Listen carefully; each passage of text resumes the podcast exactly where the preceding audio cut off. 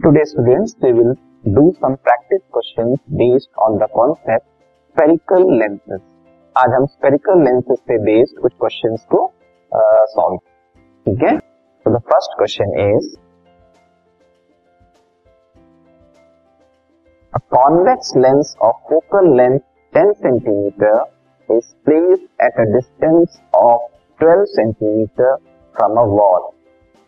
How far from the lens the object should be placed so as to form its real image on the wall.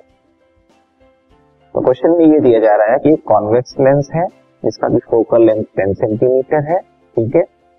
उसको place किया गया है at a distance of 12 centimetre from a wall ठीक है? मतलब convex lens जो position है, वो दी गई है 12 centimetre from a wall how far from the lens the object should be placed so as to form its real image on the wall हमसे पूछा जा रहा है कि ऑब्जेक्ट की डिस्टेंस क्या रखनी चाहिए, जिससे जो इमेज फॉर्म हो, वो वॉल पे फॉर्म हो। मतलब वॉल जो है, दीवार जो है, वो स्क्रीन की तरह एक्ट करेगा। ठीक है? तो इस क्वेश्चन को हम सॉल्व करते हैं।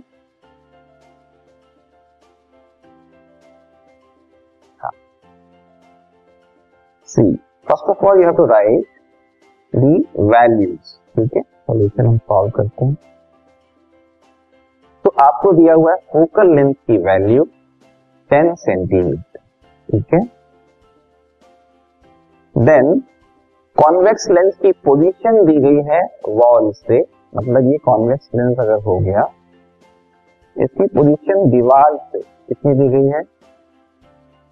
ट्वेल्व सेंटीमीटर ठीक है? तो एक तरह से क्या हो गई, यहीं पे इस दीवार पे तो इमेज बनने वाली है। एक तरह से ये इमेज की डिस्टेंस हो गई कितनी?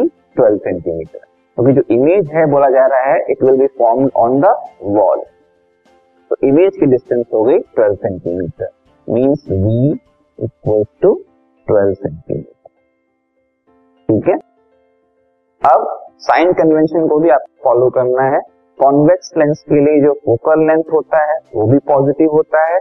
और रियल इमेज अगर फॉर्म हो रही है, जो कि लेंस के राइट साइड में बनती है तो वो भी क्या रहेगी? पॉजिटिव रहेगी। ठीक है? फाइंड क्या करना है हमें? ऑब्जेक्ट डिस्टेंस फाइंड करना है। मीन्स यू फाइंड करना ठीक है?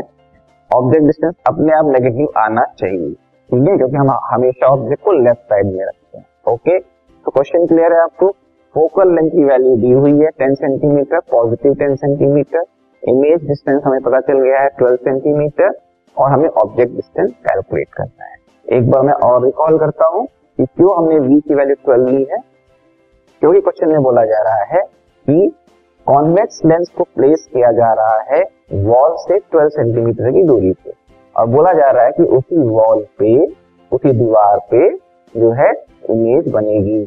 तो एक तरह से स्क्रीन की तरह एक्ट करेगा दीवार। तो इमेज की डिस्टेंस क्या हो गई ट्वेल्व सेंटीमीटर ठीक है?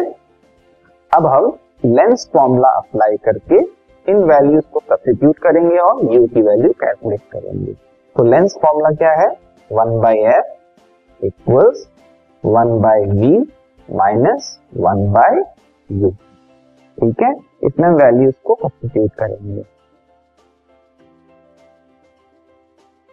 अब एफ़ की वैल्यू को हम सब्सिट्यूट करते हैं पहले तो one by ten equals one by v means twelve minus one by u ठीक है? हमें इसको यू को सॉल्व करके वैल्यू निकालनी है।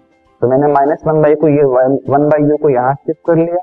One by u equals one by twelve minus one by ten इसको हम सिंप्लीफाई करें।